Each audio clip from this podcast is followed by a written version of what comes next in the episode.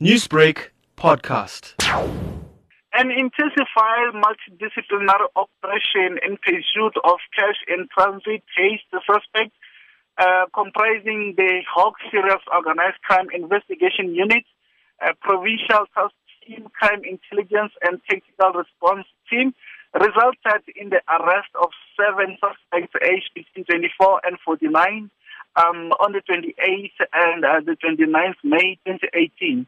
Um, on Monday, the 28th, um, Limpopo woke up at the dawn of cash in transit robbery, which occurred along Matlala Road, a um, few kilometers away from Polokwane.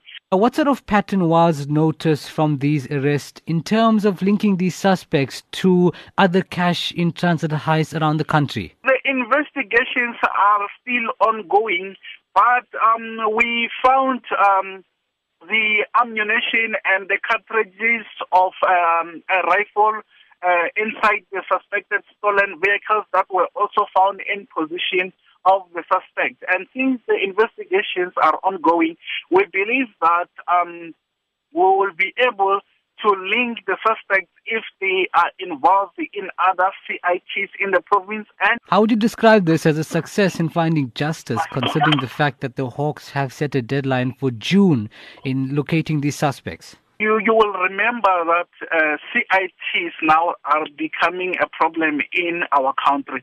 So um, this uh, quick arrest, it shows that we have got dedicated members and it's a clear indication that um, the suspects will never win. Whatever they are trying to engage a competition with, with us, they will never win because we will always come out victorious. Newsbreak, Lotus FM, powered by SABC News.